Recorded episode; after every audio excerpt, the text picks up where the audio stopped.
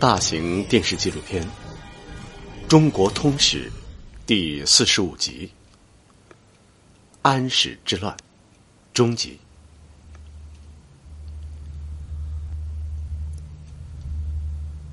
唐玄宗对杨贵妃的爱情行动，不仅释放在了杨玉环本人身上，这个曾经穷困潦倒的小混混，也因此时来运转，迅速成为了朝廷的重臣。他就是杨玉环的堂兄杨国忠。张九龄离任之时，他万万想不到，杨国忠有一天也会成为。纠缠唐玄宗的一朵云，而且是一朵又浓又黑的云。公元七百五十二年，杨国忠顺利的接过李林甫手中的权杖。与李林甫相比，杨国忠的专权有过之而无不及。他对人心狠手辣，不听他摆布的人全都遭到贬逐。前一任奸臣死了，下一任奸臣立即顶替上去。当一个王朝走向衰败的时候，所谓的人才遴选只能是逆向淘汰。犹太略胜的结果是奸臣当道，奸臣当道的结果必定是天下大乱，百姓遭殃，政权覆灭。在今天的骊山脚下，每天都要演出大型山水历史舞剧《长恨歌》。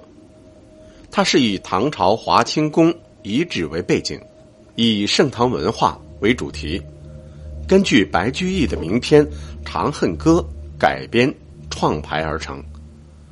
这部舞剧最华彩的一场就是贵妃出狱。在唐朝。每年秋冬，唐玄宗都要和杨贵妃一起来到骊山脚下的温泉宫，洗浴宴饮，日夜欢愉，弦歌不辍。唐玄宗将管理大唐江山的大权交给他心目中的忠臣杨国忠，想必他一定感到很放心，因为有了这样的干力，他就可以放手朝政。带着心爱的妃子杨玉环，一心一意享受他幸福的晚年生活了。为了给唐玄宗的生活增添更多的色彩，皇亲国戚也竞相呈现食物。为此，唐玄宗专门任命饮食检察官，每次呈现的食物出产的各种珍贵菜肴多达数千盘。每一盘的费用就耗尽当时中产阶级十家以上财产。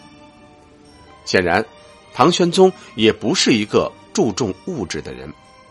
在这条漫漫栈道上，唐玄宗对杨玉环的爱情表达也进入了华彩的篇章。每当荔枝成熟的季节，唐玄宗便命人从岭南进贡荔枝。用一马送往长安，一马昼夜兼程，一匹马累死，另一匹马接着跑，三天三夜送到长安。打开后，荔枝色泽如初，味道鲜美。吃着味道鲜美的荔枝，杨贵妃笑了，唐玄宗脸上的皱纹也绽开了。长安回望。绣成堆，山顶千门次第开。一骑红尘妃子笑，无人知是荔枝来。这是唐朝诗人杜牧，生动描写了当时这对恋人之间的美好景象，也道出了世人的无奈。而另一位大诗人杜甫。就没有这么含蓄了。在他路过骊山脚下，有人告诉他，皇上和贵妃正在里面宴饮作乐呢。于是，诗人眼里浮现出两幅对比鲜明的画面，不禁悲愤交加。他写道：“朱门酒肉臭，路有冻死骨。”这是穷困潦倒的诗人杜甫，在盛世大唐时代弹奏出的不和谐的音符。上梁不正下梁歪，作为最高权力者的唐玄宗，既然已经开始追逐声色犬马，那么从中央到地方，大小官吏群起仿效，他们贪污受贿。巧取豪夺，盛世表象之下，是老百姓越来越沉重的徭役和赋税。在北宋著名历史学家司马光撰写的《资治通鉴》中，曾经无限感慨的说：“人君宠华靡以示人，士卒为大道之昭也。”意思是。君王向人民展示他的豪华奢侈，最大的功用就是鼓励大道动手。这个僭越大唐王朝的王位已经多年的大道，就是日后掀起安史之乱这场席卷半个中国、滔天巨浪的主——安禄山。胡旋舞是唐代。最盛行的舞蹈之一，通过丝绸之路由西域传到中原。在唐代，安禄山绝对算得上是一个舞蹈明星。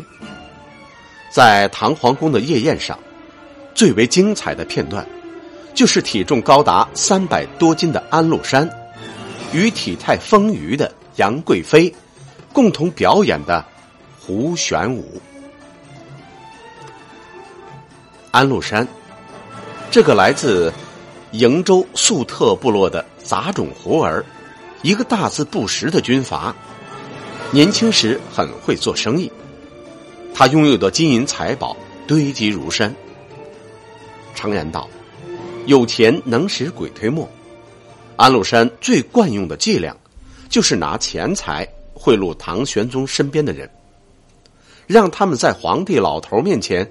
经常美言自己，但安禄山仍嫌不够。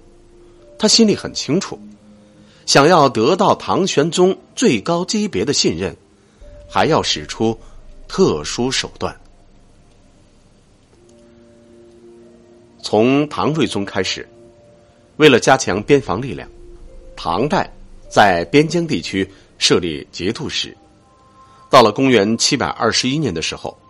基本上完成九大节度使的设置，其控制的区域分别是范阳、平卢、河东、朔方、安西、北庭、河西、陇右、剑南九大节度使，其实相当于九个军区司令员。到了天宝末年，靠着唐玄宗和杨贵妃的宠幸，野心家安禄山。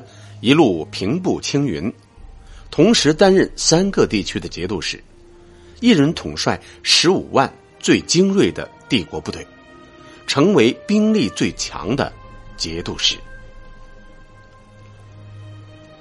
这是发生在天宝末年的一件大事。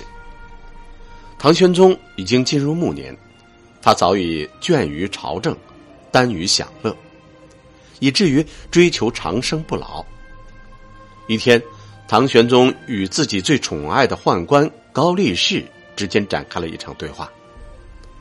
唐玄宗说自己老了，所有事情都安排别人去做，他也就没有什么可忧虑的了。高力士则说：“听说最近云南的战事损失了帝国的许多部队，而边疆。”普遍拥兵太盛，臣下担心一旦出事就没救了。陛下怎能说没有忧虑呢？高力士一语成谶，因为安史之乱就在前面，不远处，暗流涌动，一触即发。